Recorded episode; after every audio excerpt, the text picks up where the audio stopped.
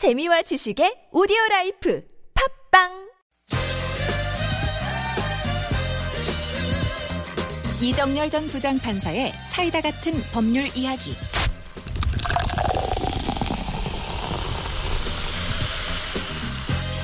아니 이건 또 뭡니까? 뭐죠? 사이다 따르는 소리 맞죠? 예, 그런가 봅니다. 코너 타이틀이 너무 직접적인 것 같은데 그렇지 않습니까? 어때 마음에 드십니까? 아, 감사합니다. 사이다스럽게 드려야 되는데. 네. 네. 근데 왜 이정열 전 부장판사 얼굴이 빨개질까요? 아, 예, 부끄럽습니다. 아무튼 알겠습니다. 자, 오늘 주제는 뭡니까? 예, 뭐 직전까지 사드와 관련해 가지고 성주군에서 있었던 뭐 이야기라든가 네, 네. 예. 아, 뭐 폭력 뭐 부분 뭐 네. 좀 어폐가 있을 수도 있습니다만은 음. 네, 저는 이제 그 다음에 있었던 이야기. 네. 예, 그, 뭐, 감금이냐 아니냐 논란도 있기는 하지만 그 네. 이후에 이제 황교안 국무총리가 그 현장을 나가면서 예.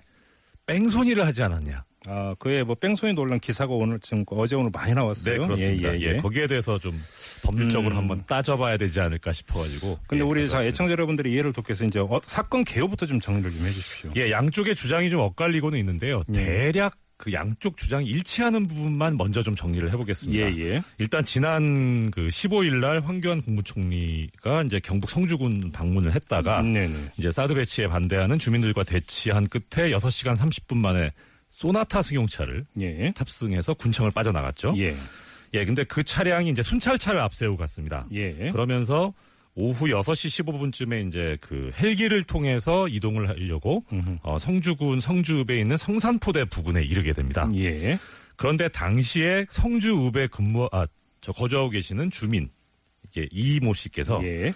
아내하고 10살 된 딸, 그다음에 7살 쌍둥이 아들 이렇게 그 자기 가족들을 태우고 예. 자신의 차량에 태우고 부근을 운행 중이었는데 예. 예, 알게 된 거죠. 음흠. 그러면서 순찰차를 먼저 내보내고 자신의 승용차를 가로로 세워서 도로를 막아가지고 이 황 총리가 탔던 소나타 승용차의 진행을 막게 됩니다. 아, 순찰차하고 이제 소나타가 꽤 간격이 있었나 봐요.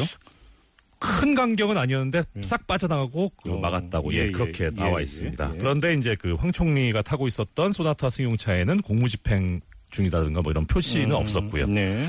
예, 그 다음에 이제 의견이 좀 갈리는데 그 이 운전하고 있었던 이 씨의 주장은 뭐냐면 순찰차에서 자기가 그 도를 막으니까 네. 경찰관 세 명이 내려가지고 승용차로 와서 문을 열라고 했다. 예. 그런데 이제 응하지 않으니까 한 경찰관이 운전석 유리창을 수십 차례 정도 발로 차고 오호. 예, 그 다음에 유리창이 안 깨지니까 곤봉을 가져와서 유리창을 부쉈다. 예. 유리창 부순 것까지는 또 양쪽의 의견이 일치합니다. 네.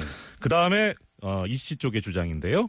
어, 차량에 탑승해 있던 어린이들이 이제 그 아들하고 딸, 네네네. 예, 너무 무서워가지고 울음을 터뜨렸고, 예. 예, 그 다음에 그런 이, 뭐 이런 상황에서 황 총리가 탄 승용차가 아, 이 씨의 승용차 뒷부분을 밀어내듯이 받은 다음에 그대로 아. 진행해서 갔다. 그래서 예. 뒤 범퍼 쪽이 완전히 부서졌다. 음흠. 예, 이렇게 얘기를 하고 있습니다. 그러면 지금 양쪽의 그 사실관계가 겹치는 부분 그렇다 치고 지금 다른 부분은 어떤 겁니까 정확하게? 예, 경찰 쪽에서 하고 있는 얘기는 이 이씨 쪽에서 도로교통을 그 방해를 했다. 예. 또 적법한 공무집행 중이었는데 그것도 방해를 했다. 그래서 네. 이게 어쩔 수 없는 뭐 그런 어, 뉘앙스의 주장을 하고 있고요. 네. 그 다음에 이씨 쪽에선 조금 전에 말씀드린 대로 내 차를 받아놓고 아무 신고도 안 하고 그냥 예, 가버렸으니까. 그래서 뺑소니다. 오. 예, 이렇게 주장을 하고 있는데요. 예. 또 여기에 대해서 경찰 주장은 어, 당시에 부근에 경찰들이 있었기 때문에 음흠. 뺑소니는 아니다. 이게 사고 후에 조치를 취할 수 있었으니까 예. 운전하고 계신 운- 교통 가족 여러분 뭐 충분히 이해하실 수 있죠. 예. 예, 그 다음에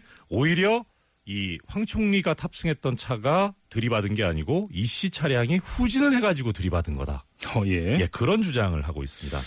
거기서 또 이제 이 씨 쪽에서는 아니 애들 태우고 있는데 후진하는 차량이 어디 있겠냐. 예. 이거는 이제 이치에 안 맞는 주장이고 음. 그 다음에 오히려 자기 쪽에서 내 차를 들이받고 갔기 때문에 경찰서에 가서 뺑소니 신고를 했는데 경찰 쪽에선 신고를 안 받아줬다. 음. 예, 이렇게 얘기를 하고 있습니다. 아무튼 이제 그 논점 중에 하나는 이제 뺑소니냐 아니냐 이 부분 아니겠어요? 네, 그렇습니다. 자, 그러면 한번 그 해당 법규는 어떻게 되어 있습니까? 예, 그 뭐 운전하시는 분들 다 아시고 계시다시피 특정 범죄 가중 처벌 등에 관한 법률이라고 있습니다. 예. 거기에 도주 차량 운전자의 가중 처벌이라고 해서 어, 음. 뺑소니 부분이 규정돼 있는데요. 예, 예. 내용은 이렇게 돼 있습니다. 이 뭐 자동차나 뭐 원동기 장치 자전거 음. 이거 이- 교통으로 인해서 형법 268조의 죄를 범한 해당 차량의 운전자가 예. 구호 조치를 취하지 않고 도주한 경우에 만약에 그 피해자가 네. 사망을 하게 되면 무기징역 또는 5년 이상의 징역에 처하게 돼 있고요. 예. 그 다음에 어, 사망하지는 않고 다친 경우에는 예. 1년 이상의 유기징역 또는 500만 원 이상 3천만 원 이하의 벌금에 처한다. 예. 이렇게 돼 있는데 제가 조금 전에 이제 말씀드릴 때 형법 268쪽을 좀 예. 예. 그 내용이 어떤 예. 건데요? 그 형법 268조가 이렇게 되어 있습니다. 업무상 과실 또는 중대한 과실로 사람을 죽게 하거나 다치게 한 경우 아, 이렇게 되어 있습니다. 예. 그래서 중요한 거는 결국 그러면은 형법 268조 과실로 죽게 하거나 다치게 한 경우이기 때문에 예. 뺑소니는 과실로 다치거나 죽게 한 경우만 적용이 되는 겁니다. 아 그렇습니까? 네. 아 과실로 했을 예, 경우에만. 그렇습니다. 그러면 예를 들어서 제가 그 주차장에서 주차를 하다가 다른 사람의 차를 받았어요. 예. 그리고 나서 그냥 도망가 버렸어요. 네. 이런 경우는 뺑소니가 아닌 겁니까? 아, 그거는 저기 손괴후 미조치라 그래서 네. 뇌물 사고에 대한 뺑소니인데 아. 지금 제가 이제 오늘 말씀드리려고 하는 거는 음. 그러니까 조금 대물 사고에도 예. 뺑소니는 있는 거죠. 그렇습니다. 손괴후 미조치라고 그렇게 표현을 하고 있습니다. 도로교통법에 있는데요. 예. 다만 이제 지금 말씀드리려고 하는 거는 이게 실수로 조금 전에 건 실수로 이제 그러실 수 있는 거고 예. 실수냐 아니냐 그러니까요. 그러면 여기 이제 이- 여기서 쟁점은 과실 여부가 되겠네요. 네 그렇습니다 음. 예 그래서 지금 이 씨 주장은 그겁니다 이게 과실로 운전하다가 사고를 낸 게 아니고 예. 홍총리가 탔던 차량이 예. 포대로 가려고 하는데 방해가 되니까 그거를 고의로 부딪혔다 이런 주장이거든요 예. 근데 경찰 쪽에서도 여기에 대해서는 특별한 반박을 하고 있지는 않습니다 그러니까 밀어냈다 이거잖아요. 예, 그렇습니다. 예, 예. 그래서 이런 경우에 그러니까 내가 뭐 제가 이제 뭐 이 그 당시 황 총리가 탑승했던 차량의 운전자라고 치면요. 예. 아 이거 내가 피해서 가야지 사고 안 나게. 음. 이게 아니고 하여튼 가긴 가야 되니까 밀어붙여야 되는데 이제 가로막고 있으니까 이제 밀어붙이고 그냥 나가버렸다. 예 그렇습니다. 그러면 예. 최소한 이렇게 하면 차가 부서지지는 않 부서지는 건 예상할 수 있지 않느냐. 예, 예, 그렇죠. 러니까 최소한 이 차가 부서진다는 데한 미필적 고의가 있다는 거죠. 근데 이게 과실입니까? 근데 과실이 아닌 거죠. 고의범이 되고 고의잖아요. 네. 그거는. 예. 그래서 제가 드리고자 하는 말씀이 겁니다. 예. 이 사건이 지금 뺑소니 뺑소니 하는데 엄밀하게 법적으로는 뺑소니가 아닌 겁니다. 아, 예. 예. 그렇게 되는 거군요. 그렇습니다. 과실이 중요한 거군요. 예. 과실. 뺑소니법은 다시 한번 말씀드리지만 과실로 교통사고를 낸 사람이 범하는 거지 예. 예. 차량을 가지고 고의로 이렇게 다른 차량을 부순 경우에 네. 이 경우에 성립되는 범죄는 아닌 겁니다. 그러면 뺑소니는 그렇다 치고요. 네. 상해죄나 재물손괴죄가 성립이 된다면 어떻게 됩니까? 예, 그러니까 이제 그 안에 사람이 있었으니까 상해 또 다칠 수가 있고. 예, 다칠 수가 있고 또 예. 말씀 주신 대로 어, 재물 손괴 예, 이거- 부서졌으니까 이건 뭐 객관적 사실 아닙니까? 예, 그렇습니다. 예, 예. 이제 뭐 이게 뭐 정당방위냐 긴급피난이냐 뭐 이런 문제가 될 수는 있습니다만 예. 그건 이제 다른 뭐 수사 과정에서 나올 거고 일단 거기에 한정해서 말씀드리면요. 예. 상해죄가 형법에서 규정하고 있는데 7년 이하의 징역 또는 10년 이하의 자격정지 뭐 천만 원 이하의 벌금 이렇게 돼 있습니다. 예. 예. 그 다음에 손괴죄는 3년 이하의 징역입니다. 예. 그런데 다만 이제 더 나가서 재물 손괴 행위가 나고 사람의 생명이나 신체에 위험이 발생하면 예. 1년 이상 10년 이하의 징역이고요. 예. 그다음에 아예 다쳐버리면 음흠. 1년 이상의 유기징역이고 사람이 사망한 때는 3년 이상의 유기징역입니다. 예. 그러니까 지금 다시 한번 정리해서 말씀드리면 과실범에 의한 뺑소니는 예. 사람이 다치게 되면 예. 그러면 어, 1년 이상의 유기징역이고요. 예. 그다음에 사망하면 무기 또는 5년 이상의 징역인데 예. 재물 손괴로 인해서 사람이 사망하게 되면 3년 이상의 유기징역인 겁니다. 어. 그 다음에 다치게 되면 1년 이상 10년 이하의 징역. 내지는 오히려 1년 이게 형량이. 더 낮은 거 아닙니까? 그렇죠. 고의범위 더 낮아버립니다. 이게 말이 됩니까? 저도 이게 좀 이상하더라고요. 그래서 예. 이게 애시당초 지금 말씀 주신 대로 예. 사망 사고가 발생하면 최고 무기징역인데 예.